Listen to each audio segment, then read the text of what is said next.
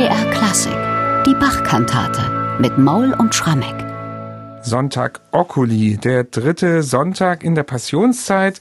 In Leipzig war das zur Bachzeit Tempus Clausum. Und deswegen springen wir in diesem Jahr im Podcast an den Hof nach Darmstadt, wo Christoph Graupner Kapellmeister war und jede Menge Passionskantaten in jedem Jahr dort geschrieben hat. An Oculi siebzehnhunderteinundvierzig war es die Kantate Freund, warum bist du kommen?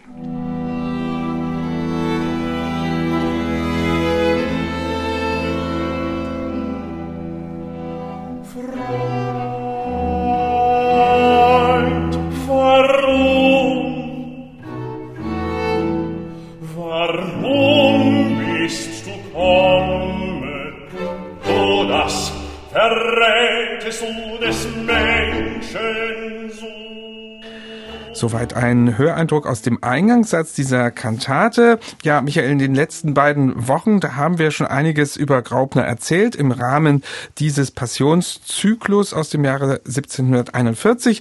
Da ist es, denke ich mal, höchste Zeit, auch über den Librettisten zu sprechen, Johann Konrad Lichtenberg. Der hat nicht nur diesen Passionszyklus siebzehnhunderteinundvierzig gedichtet, sondern er war so etwas wie der Leibdichter von Graupner und dazu gehörte einiges, denn da musste man viele, viele viele Jahre ganz viele Kantaten dichten. Wer war dieser Lichtenberg? Ja, lieber Bernhard, also dieser Johann Konrad Lichtenberg, geboren sechzehnhundertneunundachtzig, gestorben siebzehnhunderteinundfünfzig, war ganz nah an Graupner dran, und zwar in mehrerer Hinsicht. Zum einen ist er der Theologe in Darmstadt in den siebzehnhundertdreißiger, vierziger Jahren. Er ist ab siebzehnhundertdreiunddreißig Pfarrer in Darmstadt, zuletzt dann Superintendent dort. Er hat ursprünglich Theologie studiert in Jena und in Leipzig, also siebzehnhundertelf in Leipzig auch gewesen. Er ist deshalb ganz nah bei Graupner dran, weil er insgesamt fünfundzwanzig Jahrgänge an Kirchenmusik, also jeweils um die siebzig Kantaten pro Jahrgang, ihm gedichtet hat. Und die beiden hatten eine besonders gute Basis für eine enge Zusammenarbeit, weil die auch verwandt gewesen sind. Mhm. Denn die beiden haben zwei Schwestern geheiratet. Zwei Pfarrerstöchter, der Graupner im Jahr siebzehnhundertelf, die Sophie Elisabeth Eckhardt, und der Lichtenberg etwas später die jüngere Schwester von dieser Sophie Elisabeth, Katharina Henriette Eckhardt. Also Schwippschwäger. Die saßen an einem Tisch bei den Schwiegereltern und Lichtenberg, und die konnten bei den Feiern, sei es bei den Schwiegereltern oder bei den vielleicht eigenen Geburtstagsfeiern oder denen der vielen, vielen Kinder, sicherlich auch viel Dienstliches besprechen. Die haben siebzehnhundertsiebzehn, achtzehn das erste Mal schon zusammengearbeitet. Das ist die Zeit, wo der erste Hofpoet, mit dem Graupner zusammenarbeitet, Georg Christian Lehms, leider viel zu zeitig stirbt. Lichtenberg komponiert da einen Zyklus über die sieben Bußpsalmen. Aber wie gesagt, dann später, in der Zeit, als er dann selber in Darmstadt Geistlicher wird, da verdichtet sich dann die Zusammenarbeit zu einer stetigen. Man muss sagen, kein anderer Textdichter hat so viele Dichtungen für Graupners Kirchenmusik geliefert wie dieser Lichtenberg. Nun ist ja so, eigentlich ist das ja hier ein Bach-Podcast, der in dieser Passionszeit mal wechselt zum Graupner-Podcast, aber wir schauen natürlich auch immer wieder auf Bach. Und das ist hier jetzt gerade sehr interessant, wenn wir auf die Librettisten schauen. Also wir haben hier Johann Konrad Lichtenberg bei Graupner. Was würdest du sagen, unterscheidet ihn von Dichtern, die wir namentlich ja meist nicht kennen, die Bach in Leipzig bedient haben? Naja, ich finde, dass Lichtenberg sehr viel mehr als einige der Textdichter von Bach tatsächlich seine eigene Deutung, seine Predigt in den Vordergrund stellt. Heißt das weniger auf Bibel? Auf Kosten des tatsächlich ja. originalen Bibelwortes. Also bei Bach haben wir ganz oft den Fall, dass eine Kantate beginnt mit einem biblischen Diktum, sei es direkt aus dem Evangeliumstext, aus der Epistel oder aus einem vielleicht alttestamentlichen Text, der auch in irgendeiner Beziehung zum Evangeliumstext steht. Bei Lichtenberg passiert das auch, aber hier in unserem Passionszyklus ist es doch oft so, dass eine Kantate beginnt mit Dichtung von Lichtenberg selbst, wo er entweder Bibeltext paraphrasiert oder eben schon deutet und die Kenntnis des Bibeltextes voraussetzt und im Grunde sein Handwerk, was er auch als Pfarrer beherrschen musste, nämlich Bibeltexte auslegen. Dieses Talent wendet er eben auch in seinen Kantatentexten an, und er tut zugleich, finde ich, dem Graupner, wie wahrscheinlich jedem Musiker damals, einen großen Gefallen dabei. Er verwendet eine sehr bildhafte Sprache, vielleicht manchmal auf Kosten von Geschmeidigkeit sehr starke Metaphern, um dem Komponisten Zucker zu liefern, dass der einfach tolle musikalische Einfälle bekommt durch einen Text, in dem die Metaphern einen schon so richtig anschauen und sagen, hey, vertone mich. Nun haben wir ja einen Kantatenzyklus siebzehnhunderteinundvierzig, wir haben schon drüber gesprochen. Das ist also eine Reihe von zehn Kantaten, die in der Fastenzeit aufgeführt wurde. Und die eigentlich und immer sieben Sätze haben, das ist auch so eine ja. Eigenart tatsächlich bei Lichtenberg. Nur die zweite Kantate, du erinnerst dich, also die erste, die wir tatsächlich hier im Podcast besprochen haben, in die Vokabit. Zweite aber im Im Zyklus, die hatte elf, also die hatte mal Überlänge. Ja, aber ansonsten sieben Sätze, das scheint so ein Schema zu sein, an dem sich Lichtenberg viel orientiert. Also Choräle spielen auch eine Rolle, Arien, viel Accompagnato. Sekkorezitative gibt es praktisch nicht. Das ist erstaunlich, wobei das ist am Ende eine Entscheidung von Graupner gewesen, nicht von Lichtenberg. Aber wie gesagt, das Diktum ist ein bisschen im Hintergrund. Und ganz wichtig ist noch, dass auf die Evangelien der betreffenden Sonntage hier keine Rücksicht genommen wird, sondern es eben wie ein Oratorium für die Passionszeit die letzten Tage letztlich von Jesus vor seinem Kreuzesleiden betrachtet in großer Ausführlichkeit. Und jede dieser Kantaten hat einen Untertitel. Heute für den dritten Sonntag der Fastenzeit ist es der Titel Das Leiden Jesu von seinen Freunden. Das gilt also für Judas, der fällt uns da natürlich als Erster ein, aber wahrscheinlich auch noch für mehr. Ja, wenn wir uns jetzt mal überlegen, wer sind denn diese Freunde, Schrägstrich natürlich Jünger, und da kann man jetzt mal überlegen, wer sind denn tatsächlich diejenigen, die ihm wirklich ein Leiden zugefügt haben. Das ist ohne jeden Zweifel Judas. Um den geht's auch gleich zu Beginn der Kantate, denn der ist es ja, der mit Schwertern und Stangen und eben den römischen Besatzern kommt, um Jesus gefangen zu nehmen. Er küsst ihn, das wird gleich zu Beginn der Kantate thematisiert. Aber der andere, der ihm natürlich auch Leid beschert, ist Petrus. Denn Petrus ist derjenige, der seinen Herrn dreimal verleugnet. Jesus hat das ja auch ihm vorausgesagt, das wissen wir auch aus dem Evangeliumsbericht. Also um die beiden geht es und dann natürlich außerdem um die allgemeine Flucht der Jünger. Denn wir wissen auch, in dem Augenblick der Gefangennahme fliehen die Jünger. Also sie lassen ihn im Stich und verursachen ihm dieses Leiden. Das wird in der ersten Hälfte der Kantate ganz klar in den Vordergrund gestellt, während es dann in der zweiten Hälfte der Kantate darum geht, wo die Freunde im Hier und Jetzt, also wir, die christliche Gemeinde, eben doch auch manchmal drohen, unseren Jesus zu verlassen. Schauen wir musikalisch auf den Beginn der Kantate. Der ist hier durchaus eigenwillig. Fast ein wenig trocken wird hier begonnen. Wie als wären wir eben mitten in einem Oratorium. Und es wäre hier die Fortsetzung nur der letzten Woche. Genau, so ist es, es ja gibt auch praktisch keine Rückblende oder keinen Vorfilm. Man könnte fast überlegen, ob vielleicht vorangestellt ein Instrumentalstück gespielt wurde, was nicht Teil der Partitur mhm. ist. Weil es geht tatsächlich mit einem sehr abrupten Accompagnato los. Paraphrase des Bibelwortes, Freund, warum bist du kommen? Judas, verrätest du des Menschen Sohn mit einem Kuss? Da verließen ihn alle Jünger und flohen. Ja. So, wir stürzen mitten hinein und darauf folgt gleich Lichtenberg als Pfarrer mit einem lang angelegten Accompagnato-Rezitativ. Ach Jesu, wie so wehe muss dir in deiner Seele sein.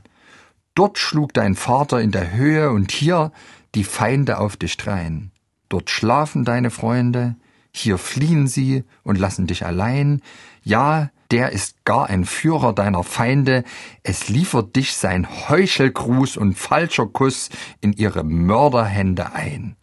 Der spricht, der Tod soll mich und dich nicht scheiden, doch eine Magd nimmt ihm den Mut, er wird verzagt, er schwört und spricht, ich kenne diesen Menschen nicht, ach Jesu, musst du das von deinen Freunden leiden? Also hier wird wirklich die Geschichte von Judas mit dem Kuss und von Petrus, der den Herrn verleugnet, ganz virtuos zusammengefasst. Natürlich voraussetzend bei Lichtenberg, dass die lauschende Gemeinde das natürlich unterscheiden kann.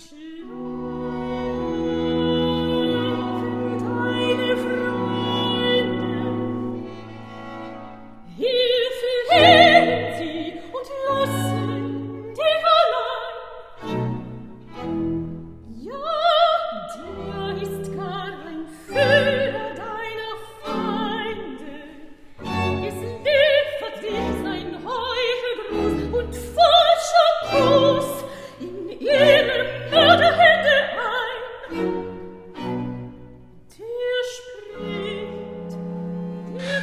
Das ist also praktisch der Beginn dieser Kantate zum Sonntag Oculi.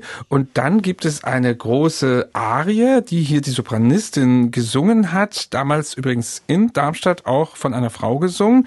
Und da geht es um schlechte Freunde. Starker Tobak. Ja, und dass das starker Tobak ist, zeigt der Graupner dann auch sehr schön, denn es ist eine sehr positiv klingende Arie. Ganz offensichtlich können auch die schlechten Freunde diesem Jesus nichts anhaben. Jesus hält diesem Leiden stand und er lässt sich nicht von seiner Mission abbringen. Also auf diese Weise wird der Jesus, dem von seinen engsten Freunden, von seinen Jüngern so viel Schlechtes widerfährt, eigentlich nochmal als dieses Lamm Gottes, was sich für uns alle opfert, porträtiert.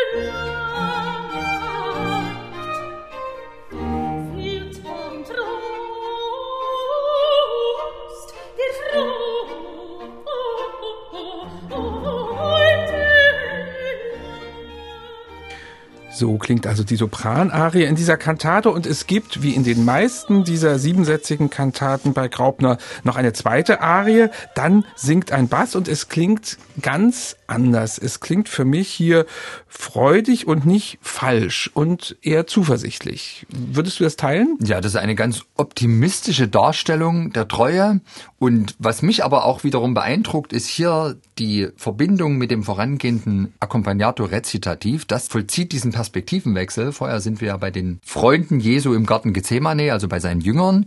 Jetzt allerdings geht es von den originalen Freunden hin zur Gemeinde im Hier und Jetzt. Und das heißt also, ihr, die ihr euch nach Christo nennt und so den Ruhm von seiner Freundschaft sucht, befremdet euch der Jünger Flucht? Befremdet's euch, dass Petrus seinen Herrn nicht kennt, dass Judas ins Verderben rennt? Zürnt nicht. Vielleicht sind eure viele jenen gleich. Ihr habt Gott einen Bund beschworen. Ach, aber ach, wie mancher weicht, wie viele gehen gar verloren. Sie geben Gott um Welt und Wollust hin. Sie folgen Petrus Fall, nicht aber seiner Buße. Gefallene, bedenkt's, fallt Gott zu Fuße, so wird der Herr euch wieder zu sich ziehen. Und jetzt zieht er ja gewissermaßen ein Bild, kann man sagen, zum bußfertigen Zöllner. Also er liest der Gemeinde die Leviten, macht's nicht wie die Jünger, seid bußfertig. Und dass da hinterher einfach eine optimistische Darstellung dieser Treue zu Jesus kommt, das ist ja pädagogisch ganz einleuchtend. Und deswegen legt hier Graupner eine Bassarie hin, die wirklich Zuversicht ausspricht. Also hier sollen die Leute getröstet werden und zugleich aber angehalten werden, es in diesem Fall den Jüngern nicht gleichzubringen. Herr ist treu, ihr Herr ist treu, wenn seine Freunde fallen, wenn seine Freunde fallen, sein Gnaden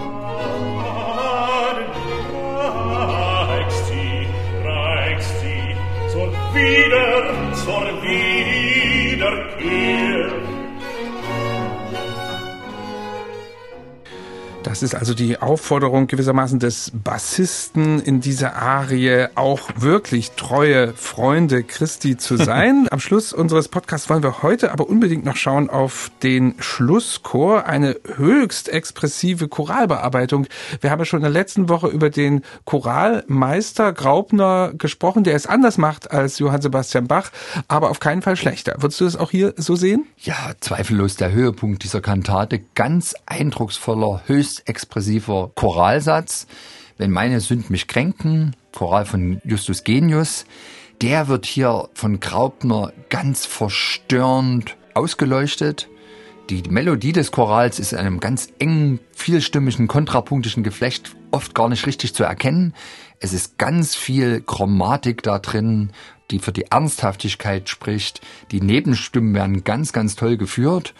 Der Text ist ein ganz ernsthafter: Herr, lass dein bitter Leiden mich reizen für und für, mit allem Ernst zu meiden die sündliche Begier.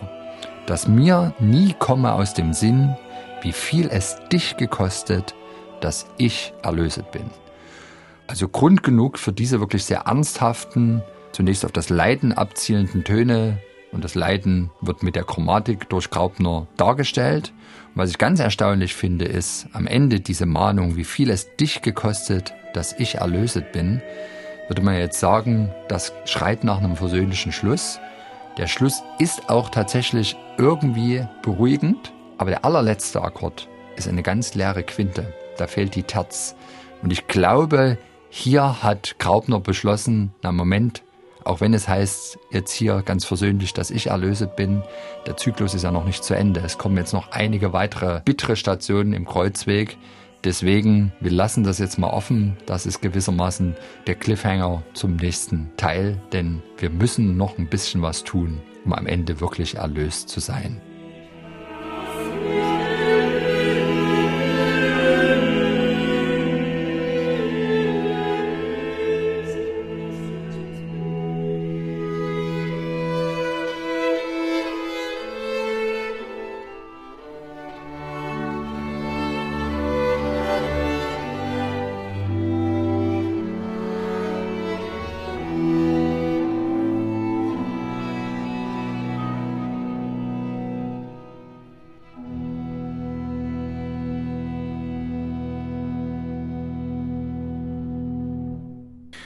Das ist also sozusagen der offene Schluss dieser Kantate heute zum Sonntag Oculi. Freund, warum bist du komm? Von Christoph Graupner. Heute in einer Woche am vierten Fastensonntag geht's weiter mit dem nächsten Teil aus diesem Passionszyklus von siebzehnhunderteinundvierzig. Dann wird Thema sein die Gerichtsverhandlung gegen Jesus.